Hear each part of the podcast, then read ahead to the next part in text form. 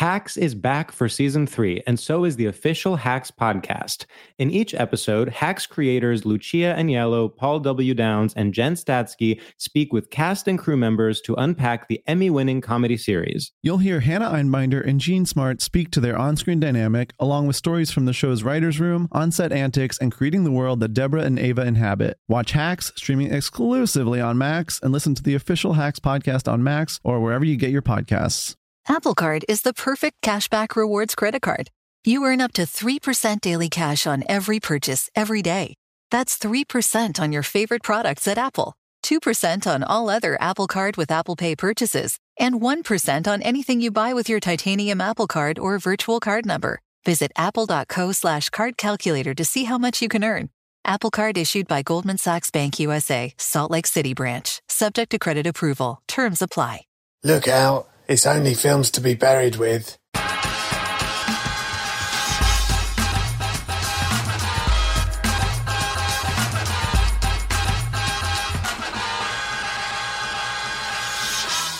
Hello and welcome to Films to be Buried with. My name is Brett Goldstein. I'm a comedian, an actor, a writer, a director, a SCART lead, and I love films.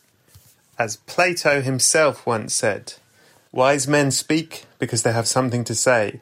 Fools speak because they have to say something. But fuck it, I will say it. Superman vs. Batman Dawn of Justice is brilliant. You can all go fuck yourselves. Wow, Plato there. Not all philosophy is deep, I guess. Every week, I invite a special guest over. I tell them they've died, then I get them to discuss their life through the films that meant the most to them. Previous guests include Jamila Jamil, Ricky Gervais, January Jones, Katherine Ryan, and even Eddie Eddie Eddie Eddie Eddie Gambler. But this week, my special guest is the brilliant comedian Kiri Pritchard McLean.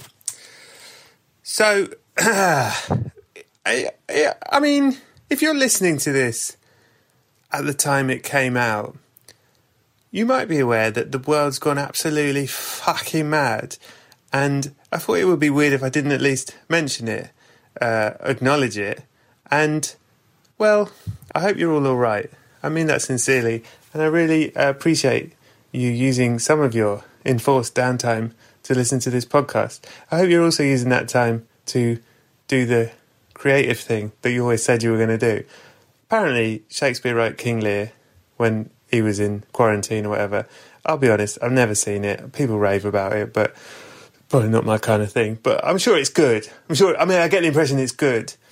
Uh, but you can do whatever you want. I think now's the time to write that book you're going to write, do that painting, make a collage. I don't know what a collage is, but if you want to make one, make one. I hope I'm not encouraging you to do something Uh, illegal. I don't know if collages are illegal. Will someone text me and tell me what a collage is? The point is, I hope that you're all right. I hope that you're looking after each other, and I hope that you're, you know, meditating and being kind to people because it's mad all this. But I think there's positives in it, right? We're all in this together. We really are. And if you're lucky enough to have a roof, make your collage under it. Anyway, I also have to say this, right? This is this bit makes me feel a bit icky, but like I have a Patreon, right? I'm not even gonna I'm not even gonna tell you the exact thing of it. I have a Patreon. Normally at this point I say I have a Patreon, I put extra stuff on it, which I do. The reason I bring it up is because a lot of people have signed up for the Patreon in the last few days. I'm genuinely touched by that. It really means a lot to me. I'm not going to ask anyone else to join the Patreon because I think if you have spare money, everyone's worried about money. If you have spare money, you should probably give it to doctors and nurses in places that need it more. But the reason I bring it up is I'm very grateful to the quite a few people who have joined in the last few days. It does mean a lot to me. Thank you. And there is extra stuff with Kiri this week. Brilliant secrets, all sorts. You'll love it. So, I need to be clear about this episode.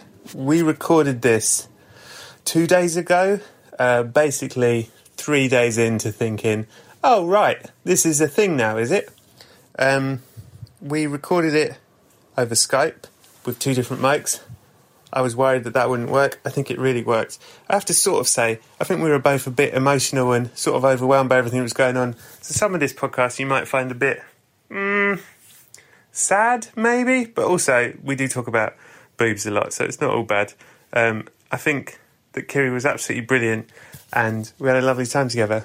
There's lots of laughs in it. She's a brilliant person. If you don't know her stuff, she's a comedian, an actor, a writer, all the things that will get you on this podcast. She's achieved them all and she's just won an award the Caroline Aherne Bursa, which is pretty fucking good. Anyway, sending you all love. Hope you're all brilliant. And that is it for now. I very much hope you enjoy episode 88 of Films to be Buried with.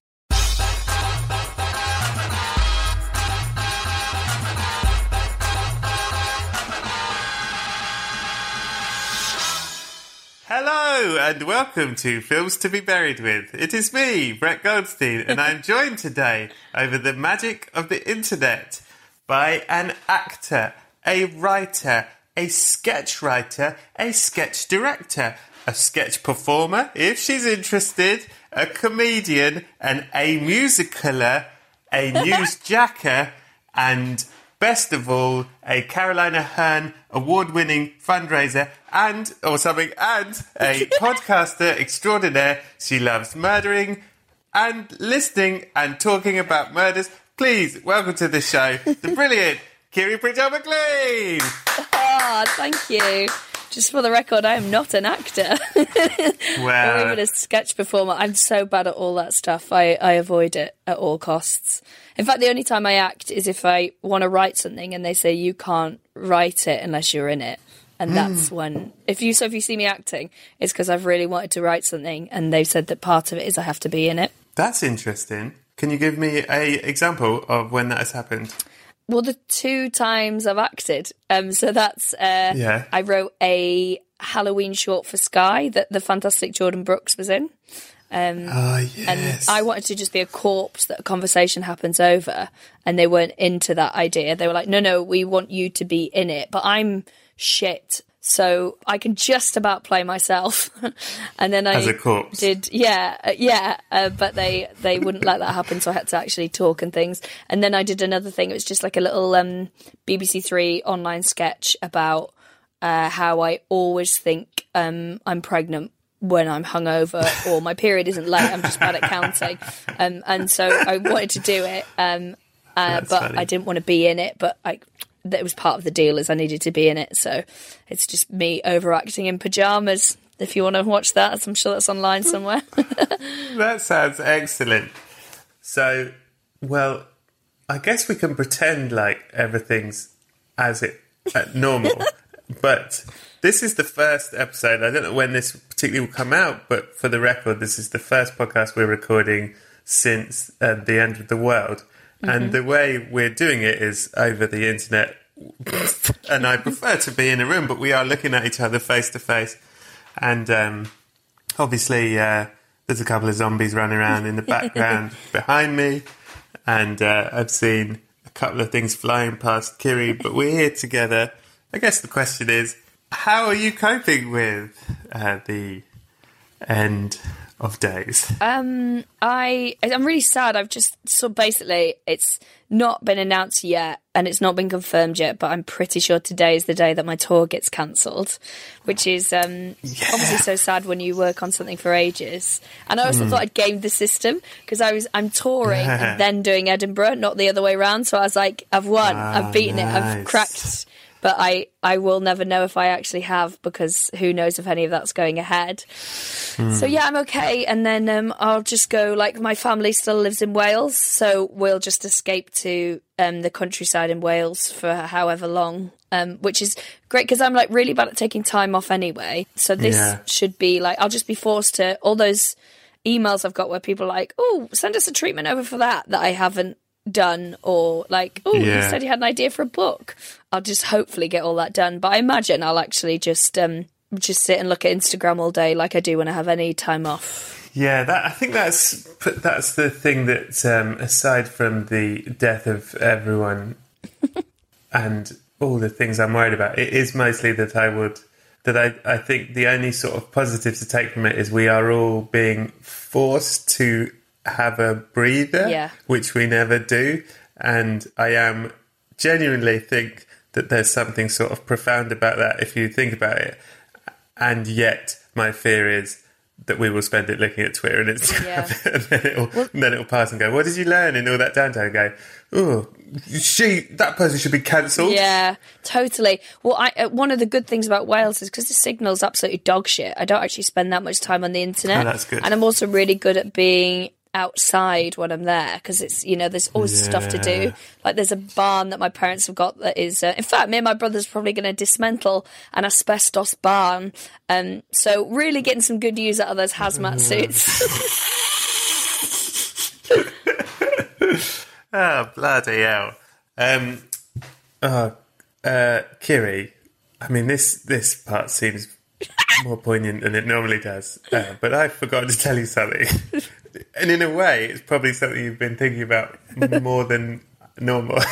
Uh, and I should have probably told you at the beginning, but in a way, there's so much going on I didn't want to add to your concerns. but I'll, I'll just say it. Um, you've died. You've died. oh God, You've you've already died. was it the asbestos or was it the coronavirus?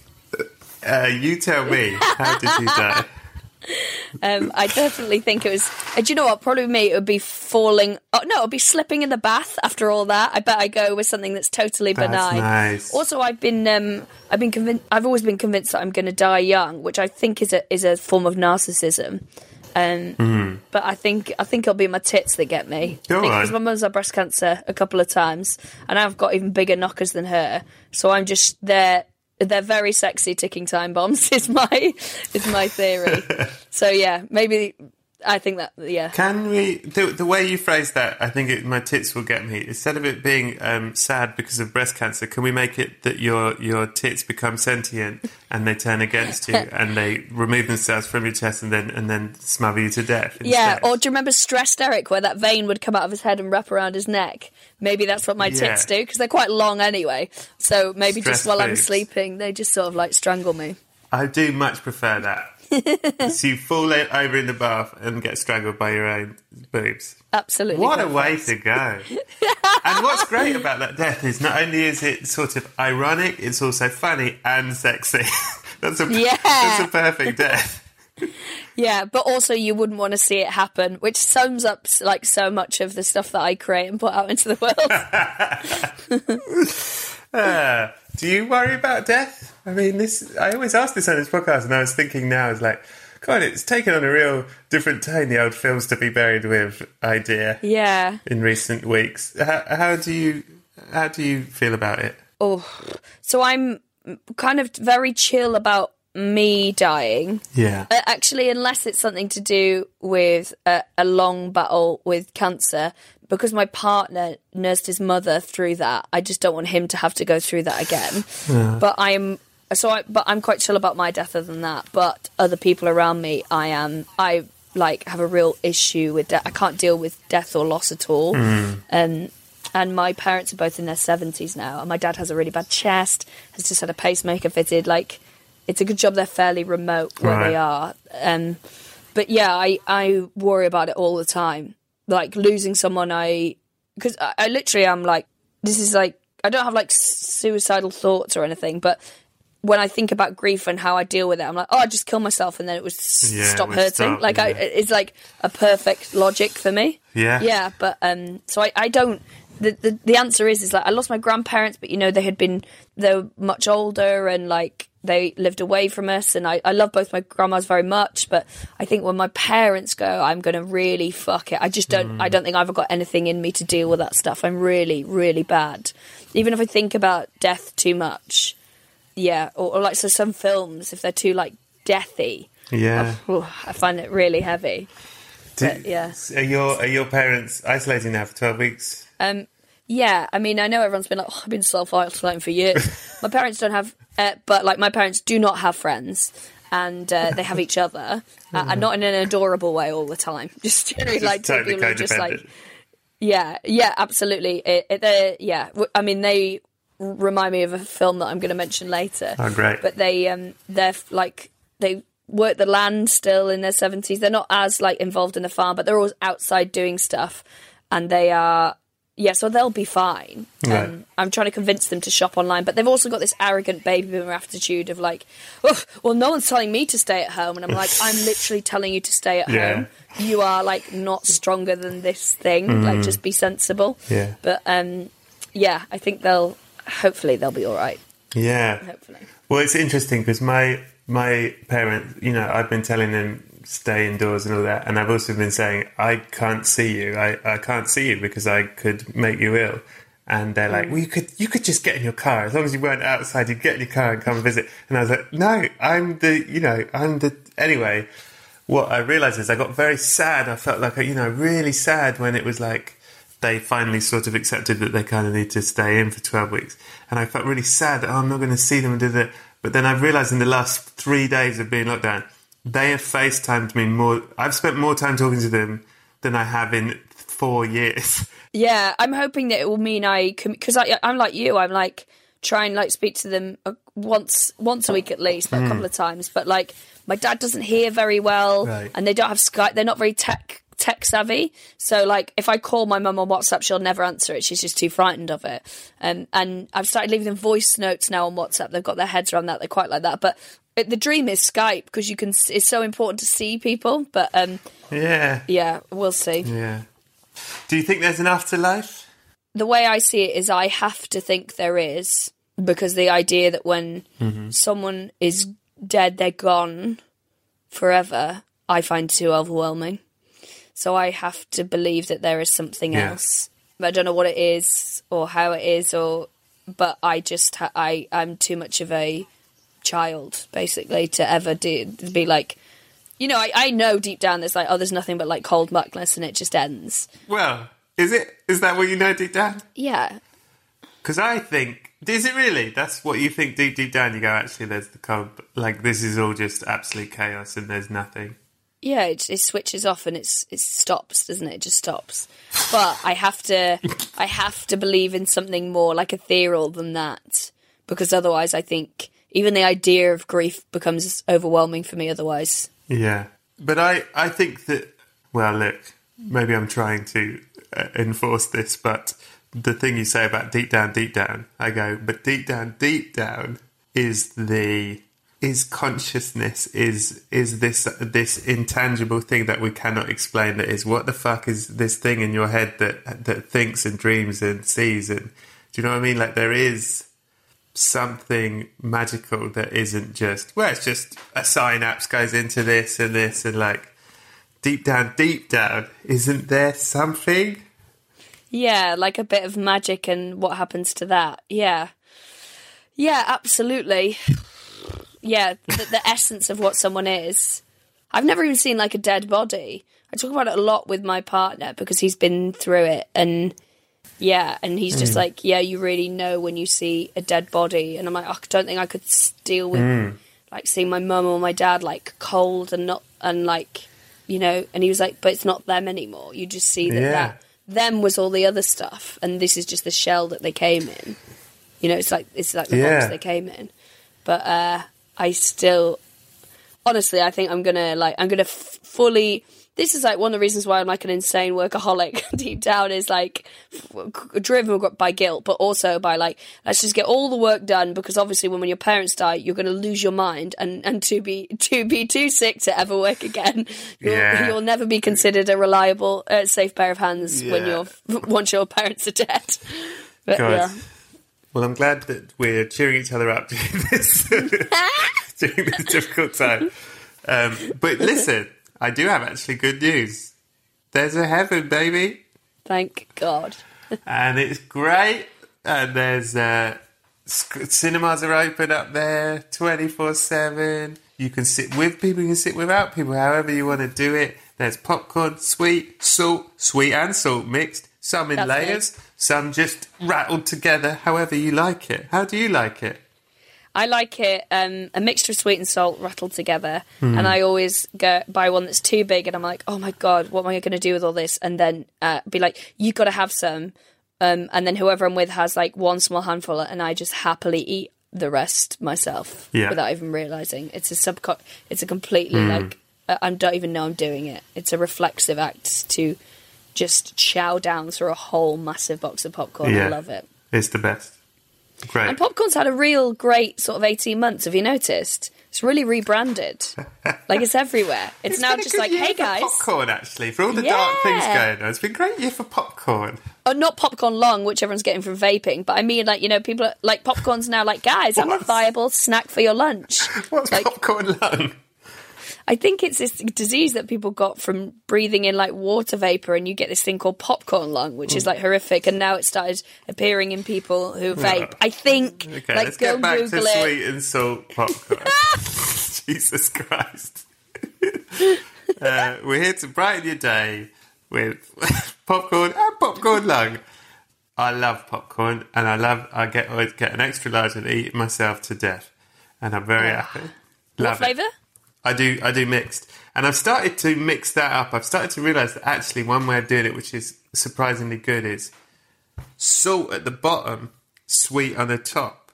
You eat all the sweet, and then you think, ah, I you know, I've sort of overdone it on the sweet, and then suddenly you get into the salt, and you're like, hello, I'm coming back. And It's like, it's like you, it's like basically doing a pill and then smoking weed. Oh, I thought because it's sort of like a reverse of like dinner where you Yeah. have. I would have thought you go salty and then finish with a pudding, but you're That's what I'm saying. You, that's what the the standard thinking is. But you know, we need to rethink all our models here. everything's going to change after this virus anyway. So I think that's a great place to start. After this virus, everyone's going to be going sweet then salt, baby. um, now, in this heaven that is real, everyone is delighted you're there. They're very happy to see you, and uh, but they're obsessed with films. Is that weird? No, it's a great. Okay, yeah, yeah, I like it. I like it. Are you obsessed with films? I really love films, but I have films and music. Mm-hmm. I basically have huge gaping gaps in my cultural knowledge because we didn't really have much of either growing up. Just my parents don't really engage in culture generally. Right. Um, and they're not like, oh, because we always read. Like, I, d- I think it's being, I think it's because we're just always out, all of us out on the farm working. So, like, there just wasn't great. that time for stuff. Um, it's not great, really. Um, so, like, and they're, they're, you know, my parents are like, neither of them are like very educated. So they're not like, God, film's a chance to broaden your horizon. It's like a way to, like, right, there's nothing on telly. What, which one of the same five films should we put on again? So I didn't ever have like a, a education in film. You know, you're getting new Disney VHS every Christmas. Ah, nice. But that was that was that was it really. So I I'm gonna love being in this heaven where I can learn Catch about up. stuff. Yeah. yeah, can't wait. Well, what these people want to know about is your life through film. And the first thing they ask you is, what is the first film you remember seeing? The first one I remember seeing at the cinema. I don't. I, I only remember like a scene from it and the feeling of being sat in a cinema. So where I'm from in North Wales, the closest um, cinema is in Bangor. It doesn't exist anymore. It's like a little, uh, like Art Deco-y, probably about 200 capacity little theatre, one screen. And it, there was rumours it used to be a porn cinema. Uh, it's now a Domino's underneath some student flats. So that's 20 minutes away from our house, 20 minute drive. So went there and I remember watching Jungle Book and I, I remember seeing Kaa on the screen, like twisting round Yeah. something when he's singing Trust in Me. Um, so I have that like mental image of that and that's that's the earliest thing that I remember. But it must have been like I can't even work out the timelines whether I'm like whether it would have been because it's such a little shit cinema whether they would have been like we're showing Jungle Book even though it wasn't Yeah, out. there'd if been you a what I mean. re-release thing. Yeah, that, yeah. So um, it, I remember that, and and just that feeling of being in the dark with all these people, and you hear so much about the cinema. The cinema is always the thing that's referenced, and like because there's just not a lot in the countryside. I remember it being feeling like quite glamorous and quite like, oh, I now am part of this club where you go to the cinema, and I can say what it's like, and I'm going to tell people in school I went to the cinema at the weekend, and that being really exciting. Nice. And then I think at home it was um well, I have a really distinct memory of like so my brothers are about uh well they're seven and nine years older than me. And uh like boy boys, you know what I mean? Like you know Hang on, well farmers. son. seven and how how how much? What's the age differences? So I'm thirty three, so my middle brother is forty and Oh, my wow. other one's 42. So yeah, so when I was uh, there was a big age gap. Yeah. Um, and so I remember us all sitting down in the living room and watching ET, and the lights were off. So you know, is in Yeah. like to make it better. So we're on this like absolutely shit TV watching ET, and I remember everyone crying, but we were not a family that cried at all. Like, and it was like you shouldn't really show if you cried. Mm-hmm. So everyone trying in their own different ways to hide it. So like one brother sitting with his sort of like you know, his his fingers and his, his thumb just sort of up over the side of his face trying to hide it. And then I remember one of my brothers yawning loads, and every time he yawned, he'd stretch up and wipe the side of his eyes away from like the with the inside like of his a arm. boy putting his arm around a girl in a on a Yeah. date. But doing it where he like wipes his own face of tears as he goes past, because it's like you know, there's so many like really incredibly sad moments in that film. Yeah, it's and also having a film that like and a, world that felt that big in your little living room on a you know like because the farm is surrounded by fields the Mm. lane is half a mile then you get to a village which only has 50 houses in it you're on an island that only has 60,000 well probably even less than 60,000 people on it you're in Wales so it's like we're so small Yeah. and just this idea of like seeing like well there's spaceships and like there's American accents Suburbs. and like it just yeah like Yeah. Or, or, or anything like that like felt impossibly glamorous. I remember even watching Byker Grove uh, when I was a kid and thinking they are so lucky because I, couldn't believe they had a youth club and look at all those young people together Yeah. and oh my god and like so yeah I remember feeling like films is like oh you get to see a big world Yeah. like it shows you something yeah So, did you feel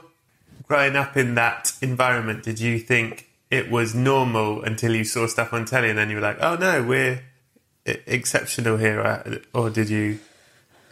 I definitely think, well, like everyone, I think you think your life is normal, Yeah. and then there's various things that, like, my life is uh, like very unusual. In fact, you're getting it at a weird point because that that bursary that you mentioned, the Caroline Aherne thing, was Yeah. got announced yesterday, and then I've had like. Thank you very much. But I've had so much shit about it because I'm not working class, and people are like, she doesn't need it, basically.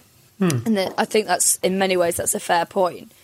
So I have like my world, which I thought was normal. So I grew up on a farm, and mum, uh, mum was a farmer, and um, what, and dad was like a. Well, he got laid off and was signing on, and then he was a mechanic for a bit. Right. Um, because there's this age gap. The boys were really poor, but then about ten years later, I come along and, and they're kind of doing all right by then. So they spend they they go out and get extra jobs and put me in a private school. So my primary school is private and my secondary school is normal, right? Right. But so my secondary school, I think I'm poor because everyone talks about me being poor because I am the poor one. Right. So I think I'm poor, even though I have my own bedroom and there's a pony in the field, you know, Shetland pony. That, Right. fuck it. You know what I mean? I, I think I'm poor because I don't have a swimming pool and we don't have a playroom and we don't go on holidays and yeah, I don't get get the lessons that the other kids get because my parents can't afford it. And then I go to a normal school and then I'm like, oh You're fuck, right. I'm really lucky because Right. I have my own bedroom and we have we have space. Yeah. Yeah, yeah, and I've, I can run around and like they don't have gardens and stuff. So it's this thing of like I didn't know what normal was, and nothing ever felt. I never felt. I've never felt right. I've always felt Mm. like I'm not allowed in every club I've been in. That's why you're a comedian. Yeah, I think I think it must be. Yeah, but like so, watching films was like. I guess everything seemed like I was willing to take everything as like, oh, it's just another thing I don't understand. Like it's another thing I'll It's just another I place I don't belong in space. Yeah, yeah, exactly. Like, oh, thanks a lot, mate. Yeah, well, I'm not a giant shark either, so thank you very much. But you know, I haven't got a flying bike. But yeah, it all seemed like everything just seemed mad and and radical and not like us. And like my parents are kind of odd people. Like, like they are kind of unusual, eccentric people who absolutely do do their own thing and both got real problems with authorities but they're not hippies either they're proper sort of like probably bootstraps tories so yeah they're um n- nothing seemed normal yeah, yeah, that makes sense. I had uh, very close friends that I grew up with, and I always, I always make we all like me and my sister. It's one of our catchphrases because one day, because you grow up, however you grow up, you think your childhood is normal until you meet other children, and then you realize, oh, other people don't. You know, families work differently. And this girl said to us one day, or turned to her sister. It was two sisters. Turned to her sister in front of us and went, "Actually, Daddy is quite weird, isn't he?" I always remember that. Like, yes. And I remember us always talking about how weird their dad was, and I was like, "Finally, she gets it. They've got a weird dad." um, anyway, what is the film that scared you the most? Do you like being scared? Now you have a podcast about murderers. weirdly so i used to be like and I still will always seek out horror films. So, um, Kath and Ed, who are in Gaines, Mm-hmm. um, we always like when we hang out, we're like, should we get a bottle of prosecco, and watch a horror film? Is our like go-to thing. And also, if we go to the cinema, it'll always be a horror film that we watch, really. And I love it, but I have noticed in the last five or six years, I find it a lot harder going. Like I feel, I feel it in my chest, and like I have to hide behind stuff now. I never, as a Right. kid, I'd be sort of like, and just like with same with um, roller coasters, I used to love as a kid, and now I'm like, oh, I actually that how much I'm enjoying it is not as much as how much I'm hating it and finding it like a like pure anxiety driven Yeah. experience. So I have to be kind of I, I love scary films and I love being scared, but only in certain ways. I fucking hate relentless jump scares. Oh, yeah? I hate like I saw the the recently we went and saw the like the latest Halloween and Right. it was really jump scary and I was just like fuck off now. It feels like being punched in the chest. Like Right. every time you forget, you know, like playing that yellow car game, or you know when people do like an OK symbol below their waist, and if you see it, you punch Right. it. It's like that kind of feeling of just like this is just now irritating. Yeah. Like so. I but I do love it. I'm absolute, and my dream is to write like a horror film. Like I, I would absolutely love to. Yes. Yeah. the film I remember first being like petrified to the point of like inertia was um it it had that thing of like you know when you have a little telly in your room but you're not going to watch it late and so you turn it right down so it's on the lowest level and it's like that far away from your face and if you hear anyone coming up the stairs you switch it off so I had like a little tiny telly that one of my brothers had bought me as a Christmas present and it was like right next to my face and I was just sort of like flicking through so, the way you watch Eurotrash basically so um, I was flicking flicking through late one night and I started watching this film. I had no idea what it was. I hadn't even heard of it, and it was The Omen. And fuck me, like that bit where he's developing the pictures and you see the mm. shadows going through them, like. It was unre- I remember just being like, like having to remember to breathe because I, ha- I realized I hadn't been breathing for so long. I was so so scared, and in da- in the dark as well. And then that's when it really hits you when you like grow up in the countryside. You're like, there's no fucker out there. Like you can't, if you scream, no one can hear you. The walls in this house are 600 years old, so they're about three foot thick. Like, you know, it was just like, it suddenly becomes, stops being this safe place and is like, this is so isolated. And it was terrifying. And it was that thing of like, pretending to my parents that I uh, fell asleep with the light on because I needed to fall asleep with the light on for a while afterwards. And, oh God. And just like, the um I was talking about it um with my father before we started recording this um because he was asking what I would pick and he was like this the um the score on it is incredible and Yeah. and like now in retrospect I see that but at the time I was basically a fif- you know, 14 13 year old who didn't realize how much I'm being manipulated by excellence By Jerry So I- Goldsmith. yeah. yeah. So like this creeping dread, not knowing that, that it's it's you know brilliant set of an orchestra making me feel like that as well. And it's just I like the way that it is obviously set in Britain and it's quite cold looking. Yeah. Just everything about it is like you know because normally British film just is sort of shorthand for shit, but like I, I I mean it's just it has that like coldness of the Mm. UK that it makes it feel real, like you can feel it in your bones. Yeah. God, it's it's just chilling. And you know, it's directed by Richard Donner, who I love, and who is in my Rob Reiner category. People don't give Richard Donner enough credit because he makes so many different types of films. He made Superman. He What? made The Omen. He made Lethal Weapon 1, 2, 3, and 4. He made The Goonies. He made Bird on a Wire. I mean, he's covered all the bases. Love him. Wow. Yeah, and I guess it must be really frustrating for him to be like, look at everything I do, and Yeah. everyone's like, yeah, but you don't do. You don't do one the, thing. You're, yeah, you're not that. The, you're not the definitive of that one thing. How Yeah. fucking frustrating. But yeah, Um, what a film. What is the film that made you cry the most? Do you cry a lot? I know you're scared of crying in front of your family. Me too. It's disgusting. It's bad, isn't it? So there's two Hmm. Yeah. um, for different reasons. So who um, I again in the last few years I've I'm much more of a crier than I ever was. I was a little girl. I was like, I would never cry if I fell over, and like, because also like I would always want to play with my brothers. I You absolutely boys, idolized yeah. them. And uh, and then if I got hurt, I'd go to cry, and they'd be like, "If you cry, Mum won't let you play with us."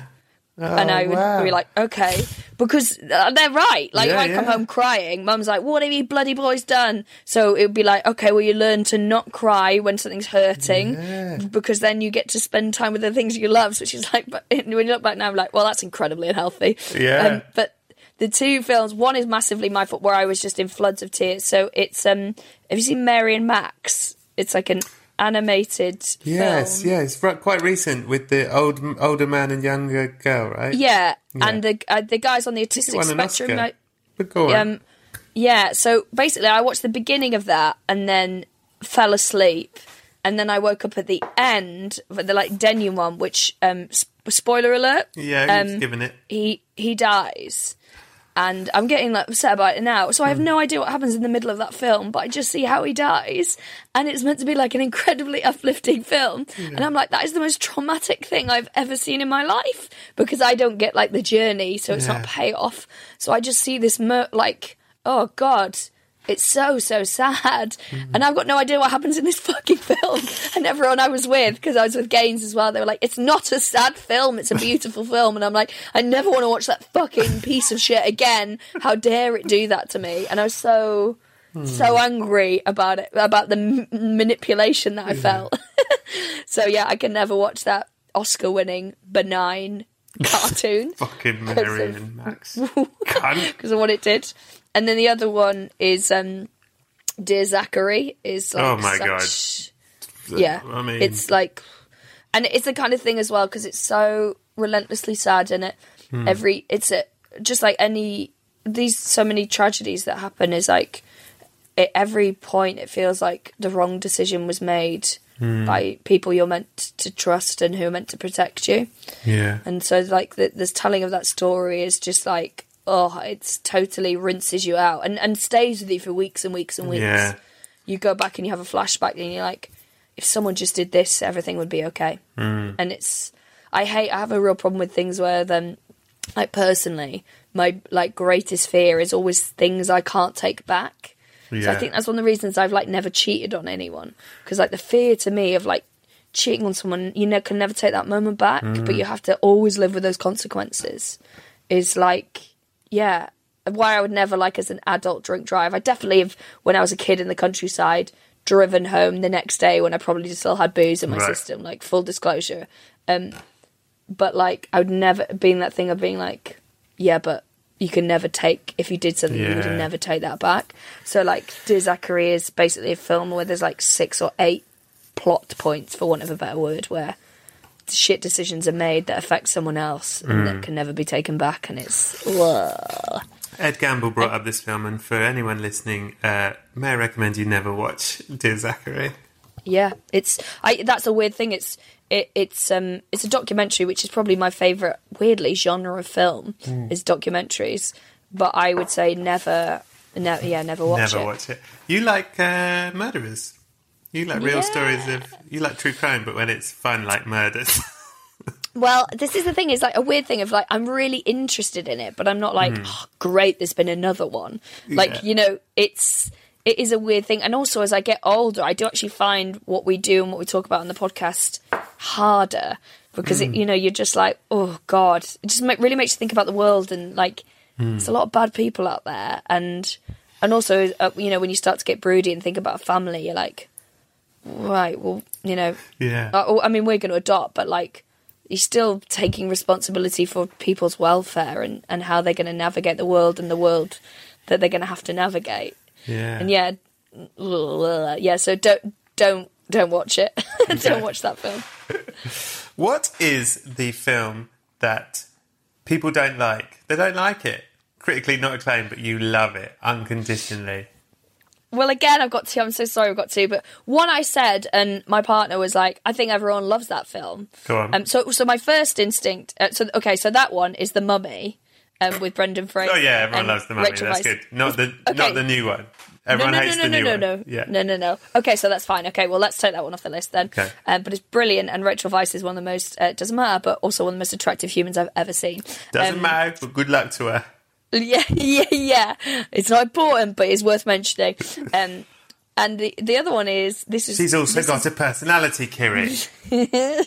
um, is um one of the sort of like I say like five to seven films that we had on VHS that you'd hear mum like swiping through them when it's like should we watch a film going through the same ones and this would be it, it between this and the Maverick with Mel Gibson that we would always watch and the film was The Rock with Sean Connery and Nicolas Cage Mate, The Rock is the best Michael Bay film other than arguably Bad Boys 2. The Rock is so good. It's brilliant. And I think it's used as a touchstone for a shit film, but like Sean Connery's brilliant in it. He's brilliant. The, the the plot of it being Alcatraz as a hostage thing is great. Bad whole, guy like- with a good mission.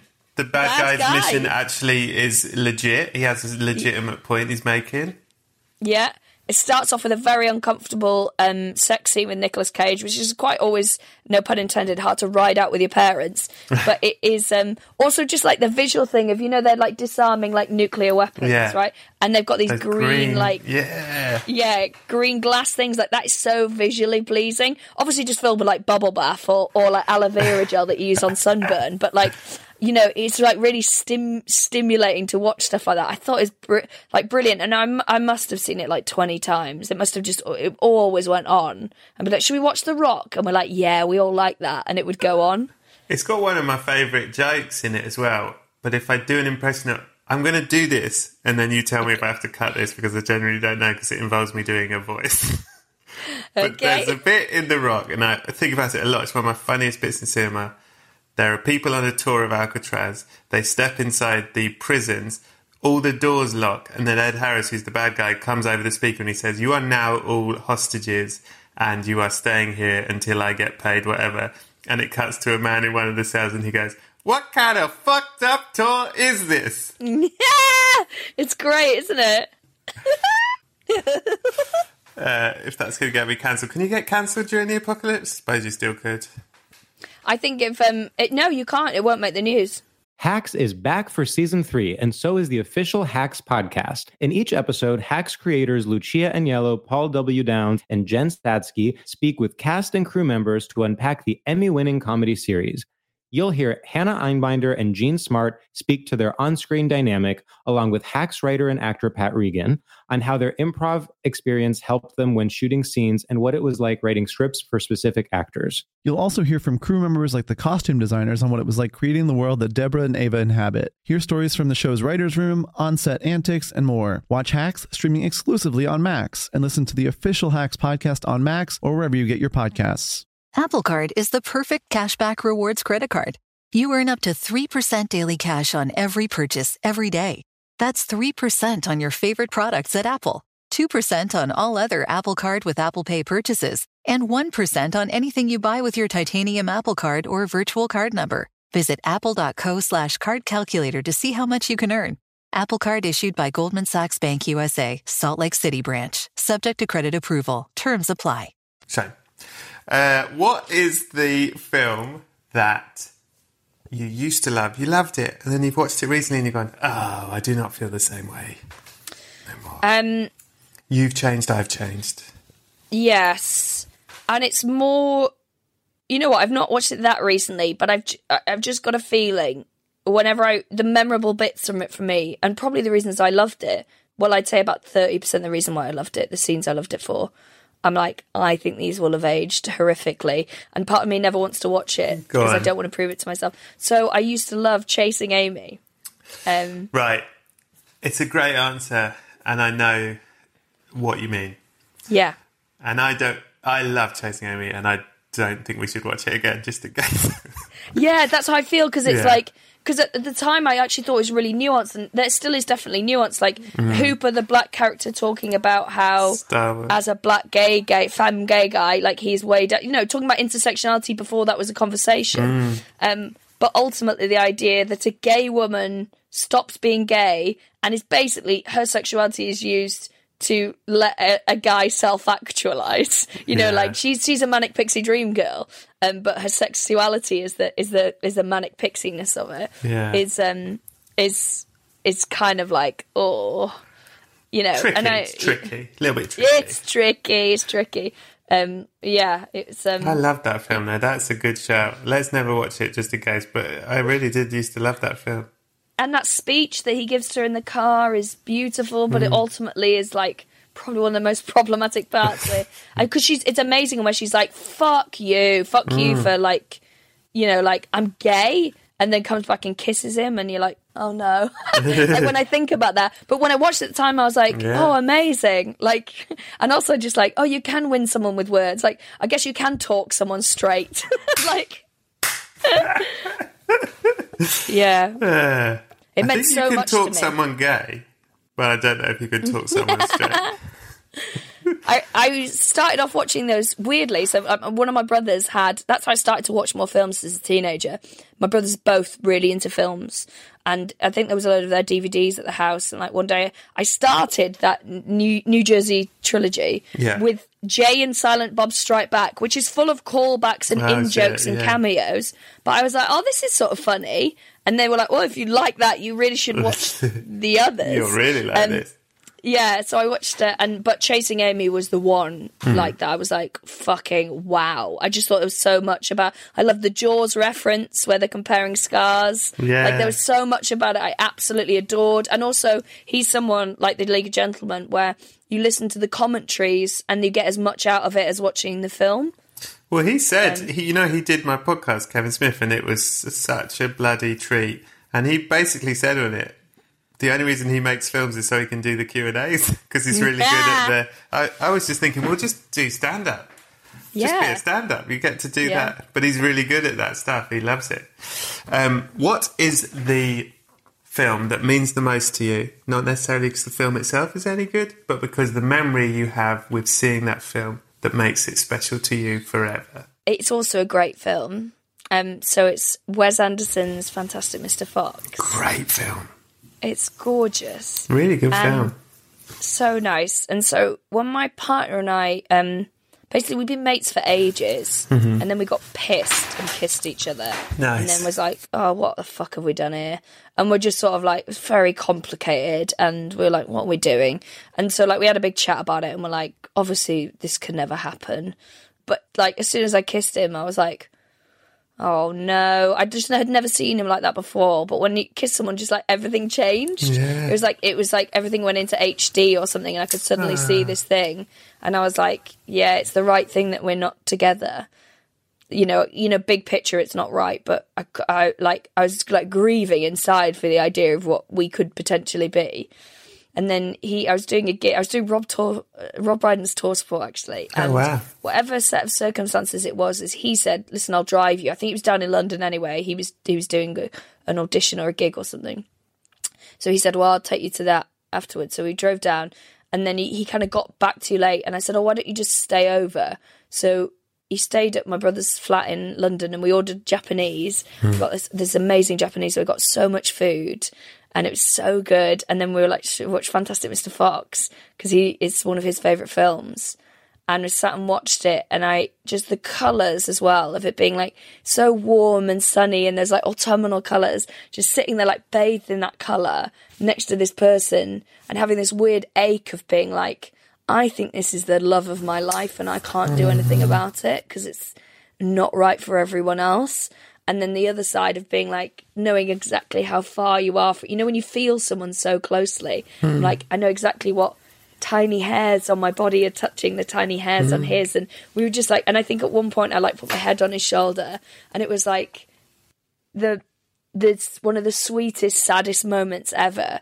And that film is so beautiful. And now like we got we're together and so happy. And like that film means so much I know to both of us and um and I, I just like my my thing is now like I cannot wait till we're sat with our children just like You're sat next to each other. Like I, it's going to be the greatest thing to watch that film together because it's gorgeous and it's funny Mm-hmm. and like it's deft and it looks beautiful but just that that memory of I guess it was like being like oh this is love and kind of weirdly accepting it can't happen but also so much of you being like this is all I want yeah that film means loads to me Were you together after that? No. Or was it still a long time? Yeah, still a longer time. Was there still a few seasons? Because basically, you two are Monica and Chandler. I'd say there was still another season to go. Yeah. Wow. I love that so much. That's one of the best answers we've had to that question. Oh, really? Yeah. There's a. I got him when we were pals because I knew he loved the film. He loves foxes anyway. I got him a um, really right, nice. Um, he loves plasticine and foxes. He was in heaven. he really likes Jarvis Cocker uh, solos. so he, um, I got him this picture. I got it. I got it framed. Which it's like a really beautiful illustration of when Fantastic Mr. Fox is looking across that field, and on the rock is um, the wolf Lupus Lupus, and they do a little solidarity fist to each other. nice. Um, and so it's like a, a, an illustration of, of you can see Fantastic Mr. Fox the back of his head and the thing, and that that's hanging up in a room at our house that is probably the first room that our children will sleep in. So like, yeah, it means loads to me. That is so nice. Kiri, Pritchard McLean, what is the sexiest film you've ever seen? Um, okay, I've got two answers. I'm so sorry. Dirty so bastard. one, it, one is I remember being really like fizzy knickered when I saw Cruel Intentions, Well, you're only human. and also at the time it came, like the age I was, I was like, oh my, you know that's kiss The with you, the kiss, tongue and yeah. the yeah, and the bit I was like, what is this? Mm-hmm. You're just so like overwhelmed because obviously everything is like coursing through your veins anyway. But I just remember being like, that is more erotic than like anything I can think of. And erotic's the right word as well because like if you just showed me a erect dick, I would have been terrified. but like that was so sexy Yeah. and like intimate and like yeah. So I remember, and also there's a very sexy another one that my parents used to put on all the time is True Lies with Jamie Lee Curtis and Arnold Schwarzenegger. Listen, True Lies is incredibly problematic and fucking sexy as fuck. When she does that dance Oh my God. It's like unreal. Um, and I, yeah, I haven't watched that back. Um, yeah, I don't imagine it stood up very well. But like that, I remember that Hmm. scene being like, she's the sexiest thing I've ever seen. Yeah. Like it was amazing. So there's a nice. You and Ed Gamble have picked two two of the same films. I think you and Ed Gamble actually might be Monica and Chandler. Sorry, your other partner. what is uh, now? There's a subcategory: troubling boners, worrying wide ones. What is a film you Mm-hmm. found arousing, but you weren't sure you should?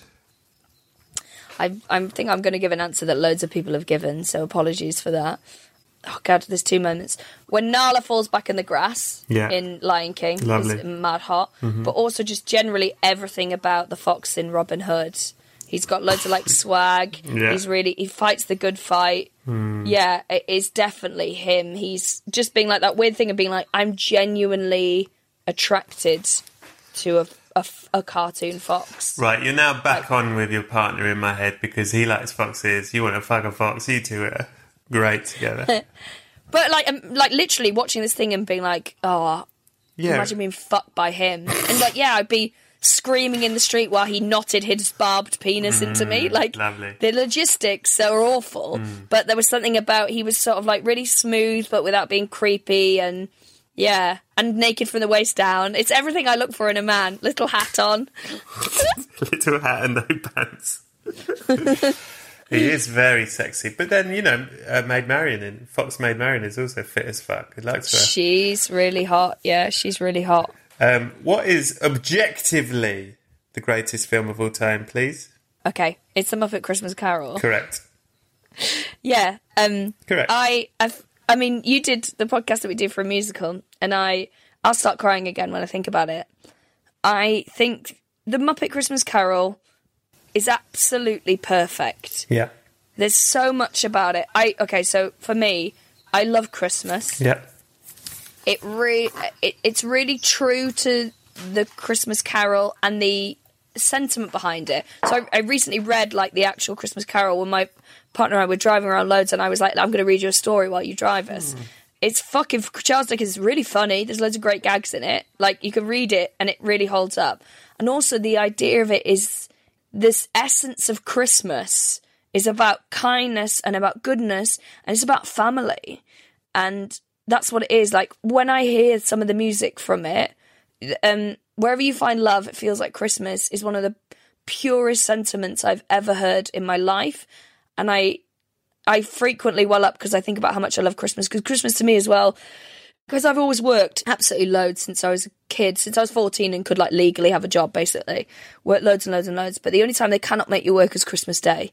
So the only day I know I would have off every year would be Christmas Day. And like, as much as my family are like, you know, they'd have to go, we'd have to go out and work and do bits on the farm, but like, they really go for it Christmas. My mum loves the pomp of it and loves making three courses for breakfast and then yeah. massive, massive roast dinner and like presents is really important to us and you know like n- never get anything off a list. It's always a surprise to show how much you thought about that person. So Christmas was a huge for a godless family.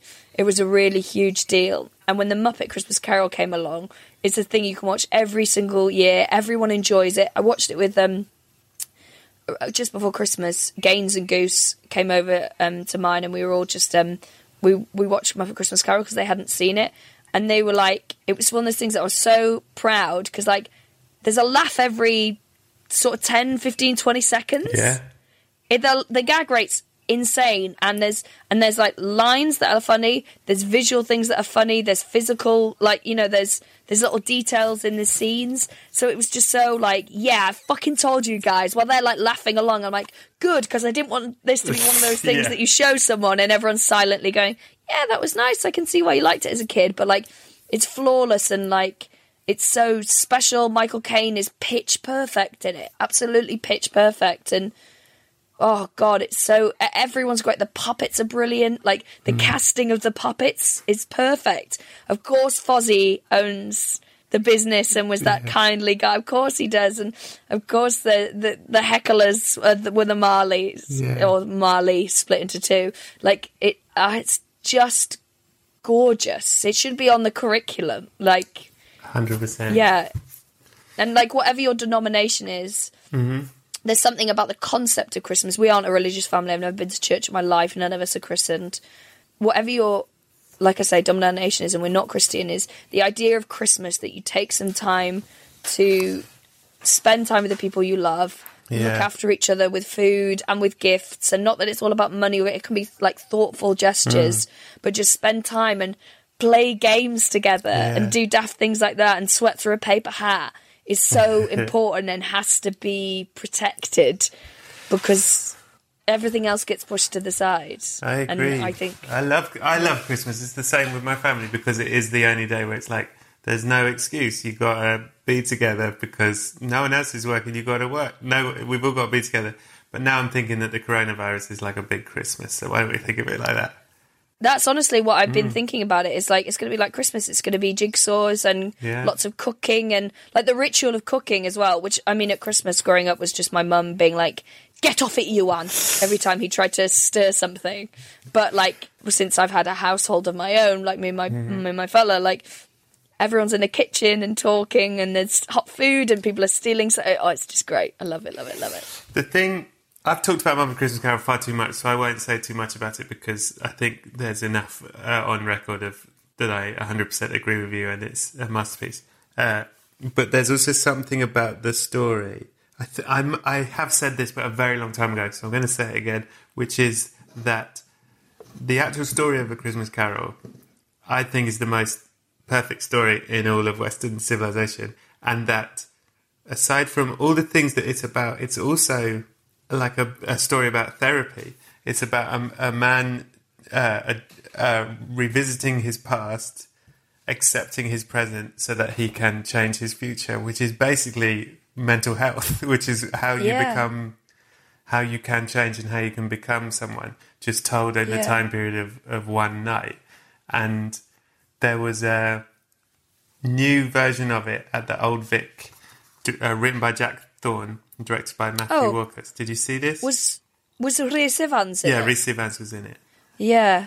I have no, I didn't. I wish I had. It was. I mean, fuck me, talk about crying. But anyway, aside from he put two new scenes into it, and I can't even talk about about crying, but I will try and tell you briefly. But one is because there's a thing that doesn't happen in the in the many versions, which is on the in the present at the end on it's Christmas Day and he's all happy and stuff he goes to see Belle, his ex, because he's now, you know, cured, as it were, and he knocks on her door. fucking hell, it's, oh, I can't even talk about it. But he knocks on her door and she's there, and she has a family, and she has a family indoors, and she stands on the doorstep to talk to him, and he sort of says, he basically says, you know, I'm sorry, and uh, and you know, I want to see, and she sort of says, I have a family now, and I'm happy, and uh, and I wish you well, sort of thing, and then he has to Yeah. go off, and then there's this other scene which is unbelievable, which is at the end of his whole journey with the ghosts, he returns to see himself as a little boy who you've seen earlier in the Ghost of Christmas Past. And the little boy's just playing, little Scrooge is just playing with something. And he, older Scrooge, starts crying. And the ghost says, Why are you crying? And he says, I don't want him to grow up to be me. Oh, oh my oh god. my God. Come on, mate. Pull yourself together. But then there's a lovely, then he's, you know, he moves on and makes the best of it. Anyway, it's an insanely profound piece of work, and The Muppets Christmas Carol is the greatest film of all time. Yeah. There's a bit from the book, I think. My memory's always really bad. But I wish was in it. So you know the bit at the end where he goes to the window and he suddenly sees all the spirits leaving? Mm. I'm sure there's a bit where it's so it's kind of to go like this is just Scrooge's story. Yeah. Loads of people have lived their own thing tonight to remind them to be present and to Oh, remember the feeling of Christmas. Yeah, I'm pr- I'm pretty sure Oh, that wow. there's a thing a scene where all these spirits are going away and like it's the idea like this is a night where we're going to fix this shit. Do you know what I mean? And like oh, wow. Like remind that. you what it is to be. Yeah, that's that's lovely. That's Yeah, amazing. But do all the spirits look the same? Or are they all different No, types of no, I think they're all sort of like different types, different types. Wow. I think it's like their jury service that they go out and just knock on them. Oh, it's me on Christmas Eve again. Got to deal with this Yeah, cat bloody over here. I worked last Christmas Eve and New Year's Eve. Come on, mate. What have I got? Oh God, one of them. Uh, okay. What is the film you most relate to? This is one I couldn't answer. I don't. Okay. I. I don't. I don't. I don't know. relate. well, I just don't. It, maybe it's the thing of being like quite weird. Like it's a difficult un- question, Unusual. and it can be you just like the vibe of it. You feel like that's like you, or it can be a character. Or it, go on, you've got it. I've I've just thought of it.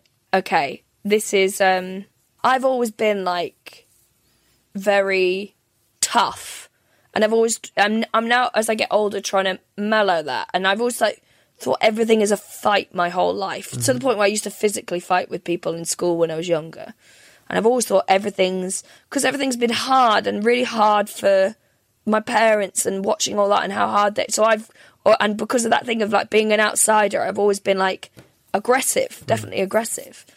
And that thing of like and loud I've always been really loud. My whole life everyone has always assumed that I'm always all right and the aggressor in situations Right. when in fact I'm often not. And I'm incredibly sensitive, especially when it comes to like friendships. And seeing uh, there there are worse things I could do um, in Grease that Rizzo sings. There's something about that where she's like, "You're all saying I'm this," and and she's so fucking tough as well. And she's like, "And I'm a slut, and I'm this, and I'm that," and she's like, "But I'm not that." Or She says, um, "I don't steal and I don't lie, but I can laugh and I can cry." And she talks about, um, yeah, and she's she's basically going, "I would never attack you." That's the thing I'd I'd never do. And she's just talk, she's basically going, I'm I'm not what you think I am. I'm doing this to look after myself, and it's absolutely a form of protection. And that that I relate to of being like, by the way, if you think I'm a cunt and a, a bully or a, you know or domineering or anything, I'm inclined to agree with you. I am working on it, but know that that comes from a place from feeling like I have been like attacked and pushed out my, nearly my whole life. And like so when I see her singing that, I'm like, yeah, I get that. I absolutely like I absolutely get that thing. And you thought you didn't have an answer. Yeah. What an answer. Um, Kiri, we don't like to be negative, so we'll do it quickly. What's the worst film you ever seen? okay, this is um I'm not going to I thought about, you know, because I hate critics because I uh, you we live the other side of it and even the good things can be incredibly hurtful. Yeah. So I'm not going to slag anything off like that. I'm going to talk about what was a film that was very hard for me to watch. Okay. Um, although movie 43 would be my answer. Um, I think the makers of like- that would agree. yeah, but and they did it like it was dead cheap, and they just Yeah. did it to like burn a load of people's contracts. It, it served its purpose, definitely. Um, although th- there is some unforgivable racism in there. So I recently went again. Gaines went on a little um, staff do to watch a film. So sorry, spoiler alert. It's still in the cinemas to watch Invisible Man. Yes. Have you seen it? I have seen Invisible Man. It's brilliant. Oh, thank God. I It's thought that was going to be your answer for worst film. Brilliant. It's great. However, I didn't know what it was about when I went Right. in there, and it's a it's about it's like it's like gaslighting, but with a technological twi- twist. Yeah. So I, I was in for a very long time this a, a relationship with a lot of that going on and, and like um that I now finally feel the ownership to say it was an abusive relationship. So I had no idea what I was going into and like the thing I hated about I it too is that beginning bit where what's her name with the ginger hair the girl Jessica Chastain. the girl yeah where she at the beginning is trying to flee an abusive relationship Yeah, yeah. and uh, I, I I I hated that being used as again like a yeah, plot point. I know it's, part done of quite. Yeah, I, I agree. I don't think that's done very well. In it, it's done quite sort of cheaply and It is. It felt It quite feel- exploitative. yeah, exactly. I remember thinking this is not right. This bit. No. So I leant over when we're watching it to my mate, who so I was so with Gaines. They were all they're like my best mates, Hmm. so they were all with me and and also living. They were also gaslit by this person as well, so they all lived it. And I leant over and I went, I fucking hate it when uh, abusive. Uh, I said uh, an abused woman is used as a plot point. I didn't know it was about to be the whole film. Right. So we all just sat there and had some of the most harrowing few hours of our lives because it's there's so much about it that is like it's brilliant and so well done, but in a, it's to its credit, there are so many things that resonate in so crushingly. So the two things that stuck out to me are the bits where um, the, there's there's one bit where the guy, the the ex, is found and he's tied up and he's been kidnapped. Yeah. And the thing of being like, of course, part of this is that he makes himself a victim and like potentially at your ex- at your expense. And I was like, I felt so like hammer blowed by that of how real it feels to be like, of of course, like you know, and and the fact that she, yeah, yeah, that that of, of, that relates to that what I was saying about that that song as well of being like, of course, my perceived external strength was like weaponized mm. to say, well, I'm actually a victim of her, and I'm like, and I've just been too embarrassed to tell everyone that I was living this thing before now. And like, how dare you do that to me? And so when he, I saw that thing of him tied up, I was like, just had this like, what you feel like I, my head was plunged underwater. It was horrible. And the other bit is right at the end where she's going, just say you did it, and trying to like trap him on a wire Yeah. and he won't. And it was like, that was like, that is the exact feeling of like, you know how much this means to me to just admit this thing. Mm. So I know I'm not insane. I just need to hold on to that bit. Yes. Because I'm like, everything's fraying. Because that's the thing is when someone tells you you're mad enough, you be- you start behaving madly, you become mad. It, it's it's so scary. and You can mm. see yourself doing it, and just that he won't give it to her, but there's a tiny flicker that lets him her still know because he uses that. Sorry, I just spot on the screen, and he says something like, uh, "What's the word? It was, is it like surprise?" He says surprise, which is the thing he said before, and it's like you want her to know, but you don't want her to know, and it's like you, it's torture. It's living torture because it means you suddenly can't trust your brain, your instincts, your friends. What you're seeing isn't real, like, you know, because your brain is telling you what you see and you already know you can't believe that. And your perception is warped. And just that, that moment, I was like, you, yeah, it was so brilliantly done, but so. I, I'm never someone who's like, I, I've got trigger warning in my latest show because it's about empathy and I'm trying to be more empathetic towards audiences. But like, I was like, this needs to fucking flash up on a thing before you know, so you mm. can know. Because I, I don't think I would have gone and seen Right. it if I knew what it was about because it was it was tough. Uh, tough, and it's that thing of like when you think you're past all this stuff, something happens, and you're like, oh Yeah. no, still lots of healing to go with. And then the only problematic part I thought was when she goes outside at the very end and she sort of takes a deep breath, closes her eyes, and, and like the, Mm-hmm. Like, the sentiment it. there is like, Yeah. yeah. done. And I, uh, what I wanted to scream is like, this is just the Yeah. beginning. You're gonna need a lot of therapy. Yeah, it's like he never goes. He never goes. Like you think he's gone, and then someone will say a word that they used to use when they describe when they were telling you that you're insane, and you're like, I'm right back there. Or you know, someone will flippantly say something that like you're like, that is what they used to say to me. You know, when I said, you know, I I think this or I think that or whatever, and it it. And I'm, well, I hope it go, uh, you know, eventually, but definitely not in this this period. Uh, so yeah, I found that like it was an amazing film, but because it was well done, I found it really difficult. Can I ask you a um, hmm, maybe slightly tricky question? That that, but obviously don't answer if you don't want to. But so we're talking about it, chapter two, and that the way they had an abusive relationship, which I entirely agree felt sort of sort of badly done. It was like exploitative, and it was like I don't buy this, and it seems cheap to use this as a as a plot point.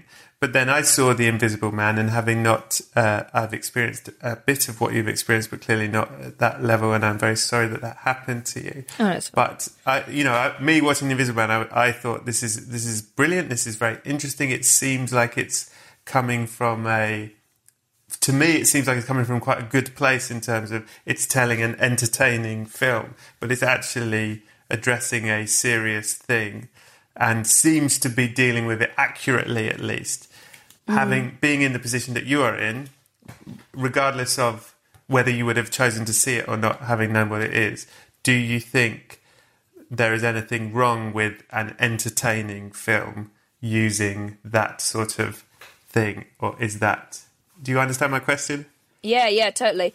I think probably not. I think it's probably a good thing because hmm. what can sometimes happen is I remember seeing things that I'd be like, "Oh, I hate that. And it's because they had addressed similar themes to what you're living hmm. and you are embarrassed by it and you're it, it's sending off your instincts like watch the fucking thing it's telling you something Yeah. and you're like oh that was shit or you dismiss something because it's it's it's you know lighting that fire in you that is still telling you that you're not mad and that this is really happening to you so i think it's probably brilliant that what is going to be a big blockbuster you know monster film Yeah. lots of people will and go hold on that's the kind of behavior Yeah.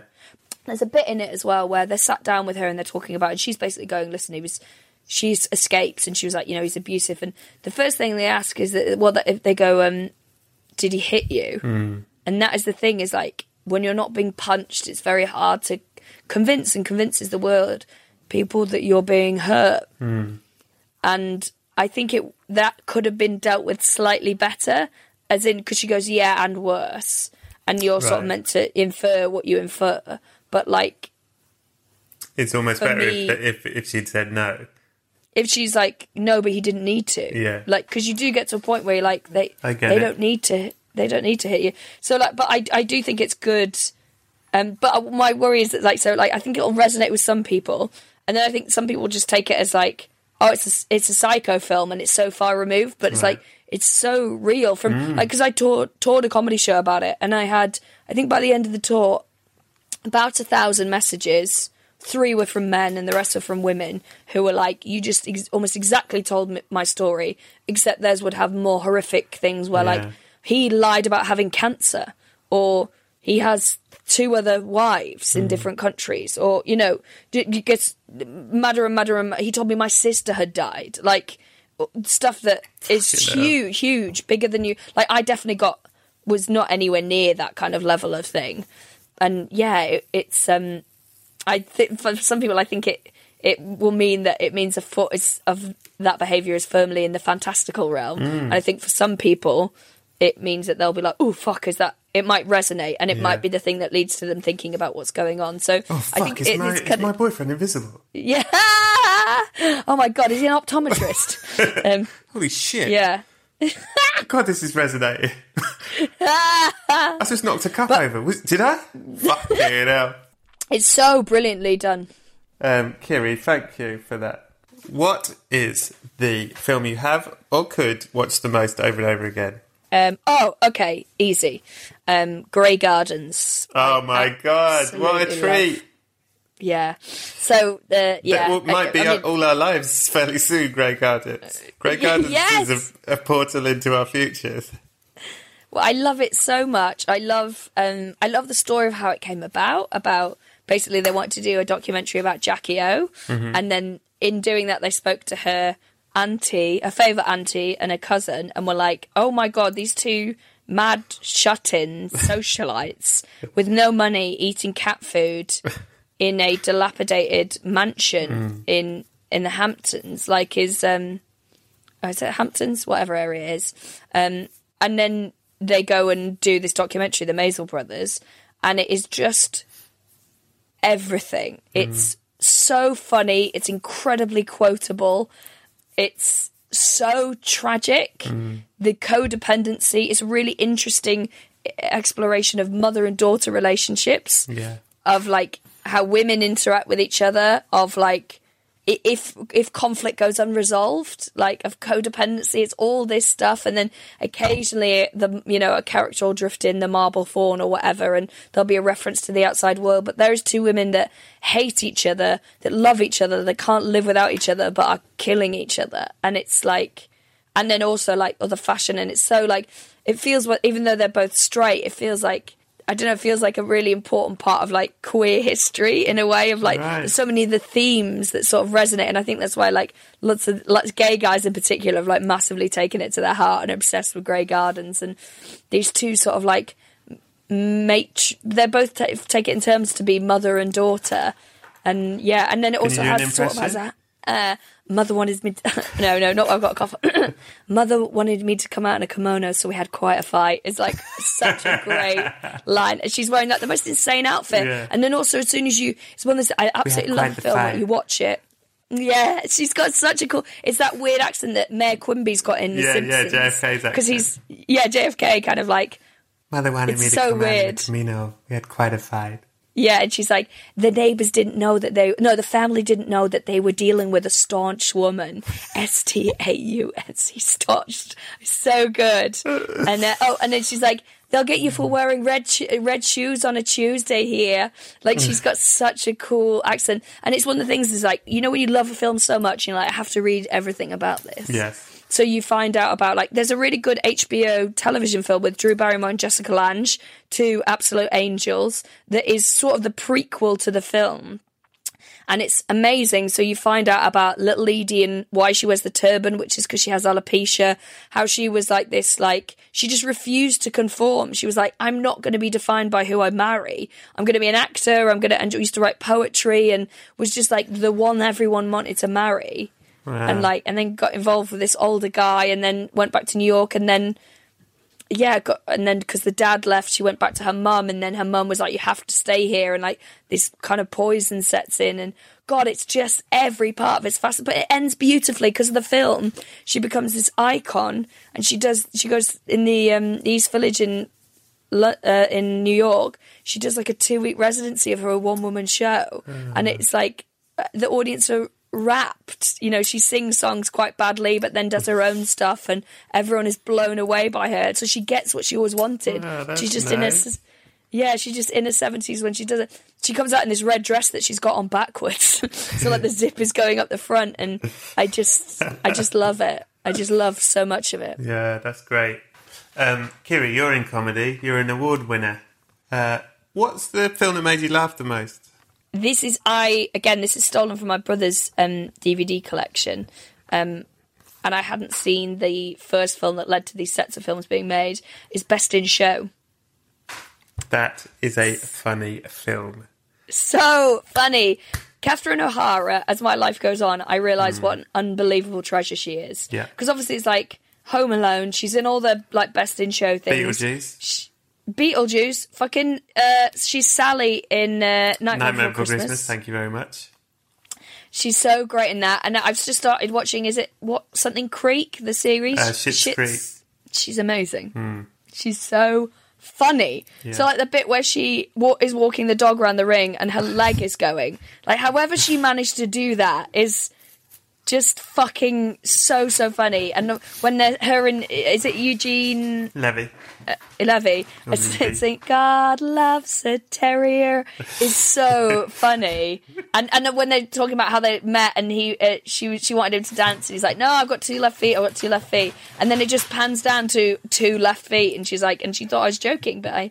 I really have two left feet, and um, she's so good. And oh god, what's the uh, so uh, Jennifer Coolidge Yeah. is so fucking perfect in it, and she's with um, what's the name of the actor she plays Sue in the Glee? Oh, oh, uh, Club. fuck. She's amazing. She's in Mean Girls as well, right? Yeah. Uh, Jane Lynch. That's it, Jane Lynch. So, so the the beautiful thing of Jennifer Coolidge is married to this man who is obviously like just the the oldest, richest man. And there's a great scene when she's like, she's like, we have loads in common. We both love soup. we both love. We both love talking and not talking. We could not talk for hours, and it's just delivered so brilliantly. And then the uh-huh. idea that she has this, this like really dashing lesbian uh, dog trainer that, that she ends up getting off with is just so great and so funny. Yeah, and it's just like it's got so much, and obviously the dog on dog people are fucking mad. They are like, and it, it's it's so well done, and it's there's just so many. Again, I just want to quote it all the time, and because they've got those two judges. And that one of the judges is just a fucking idiot. He's like, "Do you think they should wear like a little hat to make it funnier?" And he's like, "No, I, I don't think they need to do that." And it's yeah, it's just great. It's so great. Kiri Pritchard McLean, you have been, I mean, this has been emotional, let's not lie. It's been incredibly emotional, and um, you've been wonderful, and there have been such brilliant answers, and I want to cry. Anyway, uh, when you survived the coronavirus, got survived asbestos in your barn, you were basically, in many ways, one of the last people standing. You were in perfect health, and you got in the bath to have a shower. You stepped in it, you slipped over, and your boobs strangled you. They turned on you, as you called it, turned on you. Uh, because they were mad at you because of you'd been disparaging about them in the press recently, and they strangled you to death. And then I was, w- w- no one found you for ages, and I was on a, a holiday in Wales, as I'm, as I n- never do. And I was walking through Wales, and I came across this this farm, and it was empty. And I went through it, and I thought, oh wow, this is beautiful. And I went into the bathroom, and there you were, breasts wrapped around your neck, and and uh, mold because you've been so long. Mold around the bathroom had now spread over you. You were absolutely covered in it. You got a massive amount of mold over you, and it was really weird. And I'd brought a coffin the exact size of you, but now there was much more of you than I'd planned. and uh, and I hadn't, you know, in the the breasts when they'd killed you, they'd started eating your face as well, so they'd grown too. Anyway, I have to chop you up into pieces, try and fit you in, stuff you into this coffin, but there's a lot more than I'd pl- planned for. I get all of you in. Good news is I've got you all in. The tricky thing is there's only enough room for me to slip one DVD in the side of the coffin with you. You can take that to the other side, and on the other side it's movie night every night, and one night it's your movie night. What film are you taking to show everyone in heaven? Kiri Pritch- Pritchard McLean. Fantastic, Mr. Fox. Absolutely. Beautiful. Kiri, I've loved this. It's, it's been all right. Oh, mate, it's been like therapy. Uh, is there anything you would like to tell people to look out for or to listen to in the coming weeks? Um, no, I'm um, I'm hopefully going to be on tour again soon. I don't know when you're listening to this, but I try and tour every single year. So, yeah, just come and see me live. I suppose that would be nice if you liked what I had to say. Go and see her live, and it will make you cry a little bit less than this podcast might have done. Oh yeah, I've got I've got a podcast as well about serial killers or killer no filler if you're into that kind of thing. But mainly it's just me and Rachel Fairburn chatting shit. So Uh, and hopefully we will have Rachel on soon. We will also have Kiri's partner on. Um, I think that this Skype business has not been a disaster, and hopefully it means we can make many more. Uh, thank you very much. Have a lovely time in the afterlife. Lots of love to you. So that was episode 88. As I say, there is extra stuff in the Patreon with Kiri, but don't join the Patreon unless you have shitloads of money. Give your money to people that need it more. Uh, but you can go to iTunes and give us a five star rating and write about the film that means the most to you and why. If you have a look, people have been doing that, and the stories are always moving. I mean, some of them are funny, but fuck me, they're all moving. Have a look, it's beautiful. Anyway, thank you so much to Kiri for doing the show. Thank you all for listening. Thanks to Scroobius Pip and the Distraction Pieces Network. Thanks to Buddy Peace for producing it. Thanks to Acast for hosting it. Thanks to Adam Richardson for the graphics. Lisa Lydon for the photography. For the photogra- for the photography. Keep that in. Sure, why not? Come join me next week, where my incredible guest is Mr. Nick Mohammed, the writer, star, and creator of Intelligence, starring Ross from Friends. I was going to put that out this week, but we'd recorded this a few weeks back, and it felt weird not to put out an episode that acknowledged the current situation. But you'll have a right laugh with Nick next week, and it will be a delight. So, I say this now, and I mean it more than ever. In the meantime, have a lovely week, and please, everyone, be excellent to each other.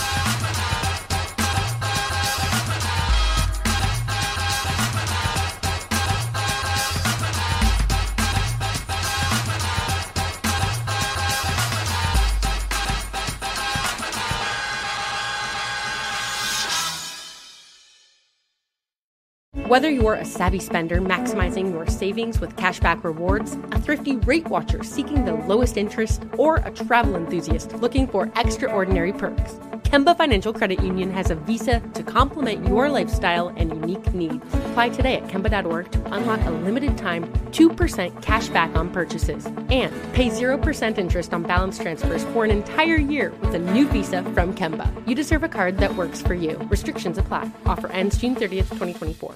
Brett, sometimes I dream of becoming an actor. Have you ever dreamt of becoming an actor? Maureen, what is it you think I do for a living? Never mind. Sounds like you need the New York Film Academy. NYFA offers workshops, BFA and MFA degrees, and summer camps in filmmaking, acting, journalism, and more, online and on campuses across the globe. To make films alongside industry professionals, explore more at nyfa.edu. Thanks, Brett. Thank you, Maureen.